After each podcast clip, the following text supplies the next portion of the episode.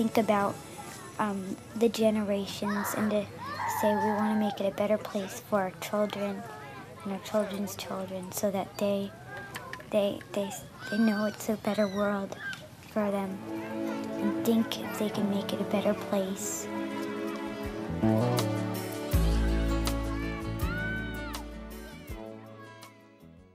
Olá, bem-vindos ao episódio número 5 do podcast Sonhar e Realizar está ao alcance de todos. A história que vos trago hoje é principalmente para aquelas pessoas que acham que a idade é uma limitação e que a partir de determinada altura da nossa vida já não podemos arriscar nem sonhar e nem concretizar. A Ana tem 52 anos, duas filhas já adultas e não deixa de sonhar e lutar pelos seus sonhos. Não se acomoda, arrisca, investe em si e na sua formação. Aos 33 anos, decidiu tirar o curso superior de Educação de Infância. Como a vida de professor exige, viveu longe da família durante dois anos, no Alentejo e no Ribatejo, onde ficou colocada. Sempre apoiada pelo marido e pelas filhas, a Ana vai traçando o seu caminho e inspirando as pessoas com quem se cruza pela sua sede de aprender e pela sua força de sair da zona de conforto e arriscar novos caminhos. Vamos então conhecer um bocadinho melhor a Ana. Obrigada por teres aceito participar neste podcast. Conta-nos, o teu sonho sempre foi ser educadora de infância? Sim, eh, educadora de infância ou professora do primeiro ciclo. Numa fase inicial, depois optei mesmo só por ser educadora de infância, pela faixa etária das crianças, porque me seduziam mais. Como é que surgiu esse sonho? O que é que te levou a querer trabalhar com crianças? Surgiu logo na primária, desde sempre. Hum, sempre que eu me imaginava era a dar aulas, a transmitir eh, algo para alguém, a ajudá-los a compreender coisas que não entendiam. Já na altura ajudava alguns colegas em áreas, hum, nomeadamente na matemática, contas de dividir, que eram aquelas que nos massacravam mais, e eu adorava fazer aquilo, e com quantos mais números melhor, e então era divertido fazer isso. E nas minhas brincadeiras em casa, eu era a professora, eu não, não, não tinha irmãos, tenho, mas não vivia com eles, e portanto eu brincava sozinha, eu era a aluna e era a professora e fazia essas coisas todas. Eu sei que, que não tiraste o curso naquela altura dita normal, ou seja, dos 18, 20 anos. O que é que aconteceu para que não tivesses conseguido tirar esse curso nessa altura? É assim, hum, eu era de humanidades e, portanto, zero à esquerda a matemática. Inicialmente gostava muito, mas durante o percurso fui-me perdendo na matemática e hum, quando fiz o décimo primeiro, que era quando faríamos a, um, o exame para o magistério primário, que era assim que se chamava, hum, tive de fazer exame a matemática e chumbei, portanto. Achei logo que se calhar esse não era o meu caminho. Era muito jovem, não é? E então uh, decidi ir trabalhar. Como já namorava, também pensei em casar. Casar, ter filhos, porque outro sonho era ser mãe ainda jovem. Então as coisas foram-se adiando, dei prioridade à família e fui adiando, mas sempre com a ideia que um dia eu voltaria à escola, que um dia eu tiraria o curso e que, portanto, os, os meus sonhos eh, iriam concretizar-se, só que de uma forma diferente. E então, o que é que te levou depois, mais tarde, em que altura é que arriscaste tirar o curso e o que é que te levou a decidir? Quais foram as circunstâncias que te levaram a tomar essa decisão? É assim, houve uma mudança no emprego. Hum, e já as minhas filhas, eh, uma estava na primária e outra estava no segundo ciclo. E eu não estava feliz. Não estava feliz na situação de emprego, isso repercutia-se na família, as coisas não estavam a funcionar muito bem e houve um dia que eu disse ao meu marido que não estava feliz porque não era aquilo que eu tinha idealizado. E ele próprio é que foi uh, à escola onde eu estudei, pediu os impressos e chegou a casa, pôs-nos à frente e disse que eu tinha que escolher o, o, os exames que queria fazer, porque no dia seguinte ele teria que entregar na escola e que eu não me podia queixar mais um, por as coisas não estarem a correr bem, porque eu só não iria se eu não quisesse. E pronto, eu escolhi ele entregou e depois foi comprar eh, livros de exames para ir estudando, estudando, porque o programa, entretanto, tinha mudado imenso. Hum, e eu arrisquei. Não contei a ninguém, só sabíamos os quatro lá de casa. Tudo também foi com, combinado com, com as nossas filhas, porque fizemos questão de ter uma espécie de uma reunião em que hum, fizemos, eh, colocámos a questão e elas acharam muito bem, eh, sabiam de antemão que iriam ser privadas de algumas coisas e pronto. E eu arrisquei e passei. E, não concorri, não concorri à, à Universidade Estatal porque podia ser colocada longe e aí não, não dava jeito nenhum. Fui para a privada e foi um, uma sobrecarga maior ainda, porque para poder pagar a propina tinha de trabalhar ao fim de semana. Inicialmente pensámos em eu manter o regime de trabalhador estudante, mas as coisas não funcionavam muito bem, porque perdia aulas, perdia muita matéria, explicações dos professores que muitas vezes são essenciais, e então larguei o emprego que tinha eh, fui para um hipermercado, trabalhava ao fim de semana até à meia-noite. Esse dinheiro era canalizado para a propina e depois tínhamos sempre ali de retaguarda a família que nos ia ajudando. E as meninas também, olha, habituaram-se a não ser muito exigentes com roupas porque sabiam que estávamos todos a fazer um esforço e que era para melhorar à partida. Que idade tinham as tuas filhas quando decidiste tirar o curso? Uma tinha nove e a outra tinha treze. E a Ana, que idade tinha? E eu tinha 33. Há quanto tempo é que estava casada? Uh, tá, há 14. Como foi conjugar, tirar um curso, trabalhar ao fim de semana e viver em família com duas filhas pequenas? Olha, foi extremamente difícil. E, e só querendo muito é que se consegue. Por um lado, o meu marido foi sempre o apoio incondicional. Depois também tinha o apoio das meninas. A mais nova não conseguiria fazer muito, mas a mais velha ajudava-me a passar textos no computador, a fazer pesquisas. Sempre que eu não tinha tempo, eu poderia estar, por exemplo, a passar a ferro e eu dizia-lhe: procura-me isto ou procura-me aquilo. E ela ia-me fazendo esse trabalho, que eu depois analisaria, mas ela punha-me logo ali uma pasta com tudo: olha, podes ver aqui, podes ver aqui, os links, essas coisas. Hum, e depois era trabalhar muito de noite. Houve muitas noites que eu não dormi. Hum, houve muito, eh, também tinha o apoio da família, como eu há bocado falei, de retaguarda. Os meus pais ajudavam-me, umas tias hum, paternas também me ajudavam imenso.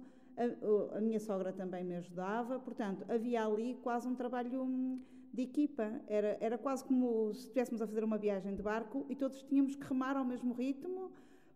Por outro lado, tinha que ajudar as meninas também na escola. Primeiro eram elas, quando chegavam a casa, eh, tínhamos que ver os trabalhos de casa, ver as dúvidas que elas tinham, elas sempre em primeiro lugar. E depois era o resto, na altura das frequências. Hum, era estudar, estudar, estudar, estudar. Pronto. Hum, tentar perceber sempre, porque não, não consegui muito hum, decorar as coisas, e, e, ir sempre procurando testes antigos, de outros anos, e tentar resolvê-los para ser possível fazer isso. Alguma vez pensaste em desistir durante o percurso de tirar o curso? É assim, eu quando, quando fui ia com a ideia de que se não fizerem quatro, faço em seis. Mas depois de estar lá e perceber o que custava, eh, principalmente financeiramente, hum, achei que não, porque era deitar dinheiro fora. Eu não podia, já que meti naquilo, eu tinha que conseguir e conseguir com a melhor nota que eu pudesse. Eu não, não me podia limitar a sair de um curso que não tem grande saída atualmente. Na altura eh, já não tinha, mas agora ainda está pior com uma média de um 10, de um 12, de um, de um 14 até, que noutros cursos pode ser uma boa média, mas para ali eu não podia, eu tinha que tentar o melhor e, portanto, deitar dinheiro fora também já não era questão. Falaste que a tua família te apoiou muito, principalmente o teu marido, que foi um grande impulsionador desse percurso. Fala-nos um bocadinho dos segredos para conseguir uma ah. relação assim tão construtiva e harmoniosa. Olha, é assim. Primeiro temos que ser mesmo muito amigos. Tem que ser. Hum, aquela pessoa tem que ser a tua maior amiga. Aquela pessoa que tu nem precisas de falar, ela sabe que tu não estás bem, ou que estás bem, ou que estás feliz e, e, e está sempre lá para ti. Mesmo quando te apetece estar cabeçadas na parede ou te apetece partir tudo, que está lá e, e com calma, que às vezes irrita a calma também, que nos irrita e, e, nós queremos uma resposta do outro lado e o outro lado está caladinho só a ver-nos a, a, gesticular e a falar. Mas, mas sim, eu acho que é eh, principalmente ser muito, muito amigos. Ser apaixonado conta, mas nem todos os dias estamos apaixonados da mesma maneira. Mas se formos sempre amigos, vamos nos redescobrindo a cada dia. E, portanto, eu gosto muito dele. E agora, depois de um percurso tão duro, tão que exigiu tanta resiliência da, da tua parte, da parte das tuas filhas, do teu marido, da tua família, conta-nos como é que foi a sensação quando acabaste o curso. O que é que sentiste? O que é que pensaste? Eu acho que naquele dia nem, nem, nem pensava em nada, percebes? Era bolas. Bom, já chegou ao fim. Finalmente consegui e, hum, estou viva. Era um bocado isso. Ok, depois disto tudo, eu consegui. É, é, é quase como fazer uma longa caminhada a pé e, e sentirmos o dever cumprido. Pronto, agora, agora é outra etapa, mas esta etapa, se calhar vamos ter que ir com um bocadinho mais de calma, porque não, não podemos já. Hum, atirar-nos de cabeça. Depois foi assim, tenho que pensar em procurar emprego nesta área, porque foi para isso que eu trabalhei, mas também não me posso atirar já, porque até agora recebi muito da minha família, das minhas filhas e do meu marido, e não posso agora dizer hum, agora vou à minha vida. Não, agora é tempo de assentar, curtir a família e, hum, e vamos vendo um passo de cada vez, deixá-las crescer um bocadinho. E, e arranjei a seguir num, num, eh, num ATL, um, umas horas durante a tarde, que não dava muito. Como para estudar, eu, eu, eu fui para o hipermercado, fui-me mantendo no hipermercado na mesma ao fim de semana, que era o horário que eu fazia, para conciliar as duas coisas. Também para equilibrar um bocadinho aquilo que ficou desfalcado eh, em termos económicos e depois, depois da experiência no ATL, como é que foi a procura de trabalho nesta área? Depois foi enviar currículos para instituições particulares. Eu tinha, tinha logo um senão, que era a idade mais velha que outros, e enquanto no Estado nós acabamos por ter alguma prioridade, quando somos ordenados, conta-nos a nota com que saímos e depois um outro fator hum, é a idade, e depois vai acumulando o tempo de serviço sempre para a graduação. Portanto, enquanto no Estado dão prioridade aos mais velhos, normalmente nos particulares dão prioridade aos mais novos. E comecei a sentir logo que isso era hum, um entrave. Depois, hum, fui concorrendo ao, ao Estado sempre, sempre que todos os anos era lançado o concurso, eu concorria, ia vendo a minha posição na lista. E, e houve um ano que eu disse: ah, este ano vou, tenho alguma possibilidade de, de, ser colocada. E concorri, concorri até Santarém, foi eh, até o distrito de Santarém, até ao Ribatejo, era o meu limite. não queria muito Lisboa, eh, que até se calhar era mais fácil, mas porque era tudo muito caro, porque todas as circunstâncias. Lisboa a mim ainda me assustava um bocadinho para ir para lá viver sozinha, e então concorri só um, para o Ribatejo. E nesse ano, uh, há 11 anos atrás, fui colocada para, para um, substituir uma colega que, que estava de atestado e acabei por ficar o ano inteiro. O primeiro mês foi super doloroso. Então ficaste a trabalhar no Ribatejo ao fim de quantos anos de, de teres tirado o curso? Ao fim de seis anos. E como é que foi a experiência de largar tudo, mudar-te de, de, malas e bagagem para longe da tua família e começares do zero noutro sítio? Sim, e tive que fazer isso de um dia para o outro. Houve um dia em que vi que fui colocada, ligaram-me da escola a dizer que eu ficava, que fiquei colocada naquela escola e eu tive que arrancar. Hum, era uma sexta-feira, não fiquei lá já no fim de semana porque não levava nada. E no domingo lá fui sozinha, arranjei uma pensão porque também não havia possibilidade ainda de procura de casa. E encontrei logo lá outra colega que vinha do Alentejo, mas de, do Baixo Alentejo, e combinamos, porque éramos da mesma área, sem nos conhecermos, mas de arranjar uma casa juntas para cada uma não ficar eh, sozinha.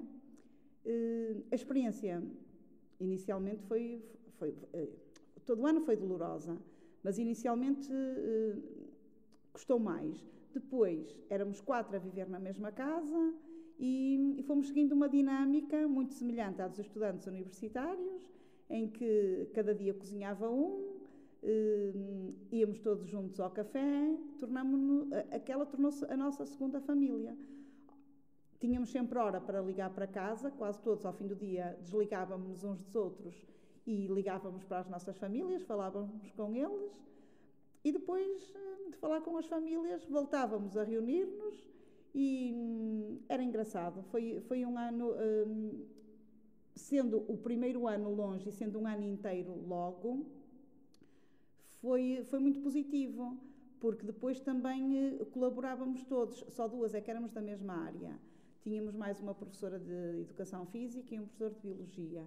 Mas acabávamos por nos ajudarmos nas, nas pequenas coisas, nas, mesmo para o meu trabalho, os, os pequenos trabalhitos, as bricolagens, acabávamos por, eh, por colaborar todos e dar ideias e, e pelo menos de, de fazermos um reforço positivo uns para os outros. Isso era muito importante. E em termos de relacionamento, como, como é que foi manteres um relacionamento à distância? Como é que alimentaram a relação ao longo deste ano? Eu vinha à casa todos os dias, todos os fins de semana. Todos os fins de semana, portanto, à sexta-feira, às três da tarde, eu largava a bata, porque saía, saía às três da tarde, metia no carro e vinhamos por aí acima, eu e outra colega que era de cá perto. E hum, parecia que não existia mais nada, parecia que demorava imensas horas a, a chegar a casa. Vivíamos sempre na expectativa do fim de semana e, portanto, o facto de, de conversarmos muito lá em casa, os, os quatro colegas que vivíamos, eh, eh, também era uma forma de nos abstrairmos que, hum, que, tínhamos alguém. Houve também muitas noites que eu passei sem dormir olha, via, via filmes ou uma coisa assim, ou voltávamos a ligar, eu e o meu marido, pronto, falávamos muito mais hum, por telefone, pronto, a relação era basicamente essa, mas sabíamos que era um sacrifício que foi calculado e que tínhamos que correr, que não, não, não nos era permitido desistir. Se o João quisesse, ia lá, claro, como tínhamos as meninas, eh, era um bocadinho mais, mais complicado. A mais velha, nessa altura, também já estava fora, ficou só o pai e a mais nova. Hum, era, eh, ela precisava muito dele, ele também eh, acabava por se apoiar um bocadito nela e pronto, e, e conseguimos. E depois dessa experiência no Ribatejo, tiveste mais alguma experiência longe de casa? No ano seguinte, voltei ao Ribatejo, hum, mais um ano, outra vez um ano, um ano completo. Hum, aí, aí foi, foi ligeiramente diferente porque hum, eu vivia na mesma com outros colegas, mas uh, estavam sempre a mudar os colegas, porque era quase toda a gente que ia para substituir alguém e as pessoas acabavam por se apresentar. Portanto, conheci muitos colegas, que, que também não é mau, mas um, inicialmente fui logo viver para aquela casa sozinha e numa cidade que não conhecia ninguém e aí senti-me muito mais perdida, porque antes era numa vila, era tudo muito mais pacato, muito mais perto as coisas umas das outras. Ali, hum, não sendo uma cidade grande, hum, estava tudo mais distante. A preocupação que eu tinha quando fazia sempre uma caminhada todos os dias era de levar sempre comigo o cartão de cidadão, mais um número de o, número de casa, porque se eventualmente me pudesse acontecer alguma coisa, para as pessoas saberem quem eu, quem eu era, de onde era, porque hum, era uma desconhecida na, naquela, naquela cidade ainda. E depois disso, o que é que fizeste profissionalmente? Depois ainda estive, estive desempregada um, uma época, depois voltei a trabalhar uh, no Alentejo, uh, que também foi uma experiência diferente. Aí vivia sozinha, porque não tinha ninguém mais a viver lá, lá ao pé. Uh, aí senti muito mais sozinha. Mantinha-me na escola até o mais tarde que eu podia para estar com alguém, porque depois vinha para casa e estava mesmo sozinha. Uh, foi difícil, o clima foi difícil porque era, era demasiado calor, um calor diferente do calor a que estamos habituados aqui e foi, foi mais difícil. Depois, entretanto, na fase em que estive desempregada, concorri à assistente operacional. Entretanto, mal vim do Alentejo, fui chamada para assistente operacional e este é o segundo ano que estou como assistente operacional numa, numa escola. E o que é que gostavas mesmo de conseguir em termos profissionais? Ah, eu queria voltar a ter uma turma. Queria voltar hum, a fazer aquilo para o qual me, me preparei e, e aquilo que eu gosto e foi o sonho de uma vida. Isso sim era o que eu queria. E o que é que te dá força para continuares a arriscar e a lutar? Em que é que pensas? O que é que te motiva? Olha, é, a, a, a minha realização, porque aquilo faz-me muito mais feliz. Não quer dizer que eu não seja uma pessoa feliz, hum, mas aquilo far-me-ia muito mais feliz. Era, era ali que eu estaria como peixe na água. E, portanto, eu acho que cada um de nós tem que lutar sempre por ser feliz pelos seus sonhos, porque hum, parar não é, não é solução, deixar as coisas andarem. E então, eh, sempre em busca, vamos sempre procurando ali hum, aquilo que nos, que nos realiza. Porque se nós estivermos bem, a nossa família está, também está bem e pronto, estamos todos melhor. E então, posto isto, qual, qual é que dirias que é o teu lema de vida? É arriscar sempre, perseguir os sonhos, não, não, não abandonar os sonhos e, e procurar vários caminhos, porque assim, para chegarmos a um sítio há vários caminhos. Eu agora estou numa outra posição, trabalho na mesma com crianças, não é aquilo que eu queria fazer. Por outro lado, hum, também não estou tão distante de casa, porque o que me move nunca é o dinheiro. A mim nunca foi a parte monetária que, que me atirou para esta profissão. Porque quando estou longe, mais de metade do ordenado fica pelo caminho. Portanto, eu agora ganhando hum, praticamente um terço do que ganharia eh, a exercer, eh, se calhar fico com o mesmo dinheiro ao fim do mês que ficaria a exercer. Mas não é a mesma coisa. O facto de estarmos com aquelas crianças, com aquele grupo, ehm, de ajudá-los a descobrir coisas. Porque, ao fim e ao cabo, eles, eles descobrem, mas nós ajudamos a abrir caminhos para, para as descobertas deles. É isso que me move, é, é ver os sorrisos deles, ehm, as conquistas que eles fazem, para alguns de nós são coisas mínimas, mas para eles é, é imenso. E ver a felicidade deles e os abraços deles ao fim do dia e os beijos quando nos veem, essas coisas são todas maravilhosas. E agora, para terminar, que conselhos é que deixarias a quem nos ouve e possa ter algum sonho que queira realizar? Uh, de tentar, de tentar sempre, de nunca, de nunca baixar a guarda porque hum, é um bocadinho isso que, que, eu tinha dito anteriormente, não é? Se nós estivermos parados, as coisas não vêm ter connosco. Eu, durante algum tempo, sentia-me um bocadinho assim, opa, não é bem isto, até que acabei por verbalizar e pronto, e haver uh, uns ouvidos atentos que, que me escutaram e, e, e, me acabaram por dar um empurrão, porque às vezes nós precisamos é disso, é de um empurrãozito, uma palavra, um incentivo, ou um ir lá buscar os papéis para preencher, não é? E, e nós ficarmos sem solução. Realmente agora eu não posso, porque senão eu estou a dar parte fraca, então isto parece só lamentar porque não tenho mais nada para fazer. Não é, não podemos dizer nunca, ah, porque não sei quê, porque é, eu quero, eu tenho de conquistar. O não é sempre garantido nem que seja num emprego, noutra situação qualquer. Eu tenho, quero, vou e peço. Se me disserem não, ok, era a pior coisa que podia acontecer. Se vier a, a, uma, uma palavra positiva, é dar sempre um passo de cada vez, mas sempre, sempre com um risco calculado também, sempre percebendo que, que há várias pedras no caminho e, portanto, nós ou vamos tentar contornando ou, um, ou, ou, vamos levar um calçado melhor para, para pisar essas pedras e sermos capazes de chegar ao fim. Muito obrigada, Ana, pelo teu excelente testemunho e muito, muito, muito enriquecedor. Espero que tenham gostado de conhecer a história da Ana e que se sintam inspirados a arriscar, quer tenham 10, 15, 20, 50, 60 ou 80 anos. Nunca é tarde para ir atrás dos nossos sonhos e para arriscar uma vida melhor e mais satisfatória. Encontro-vos no próximo episódio do podcast com mais uma história inspiradora. Obrigada!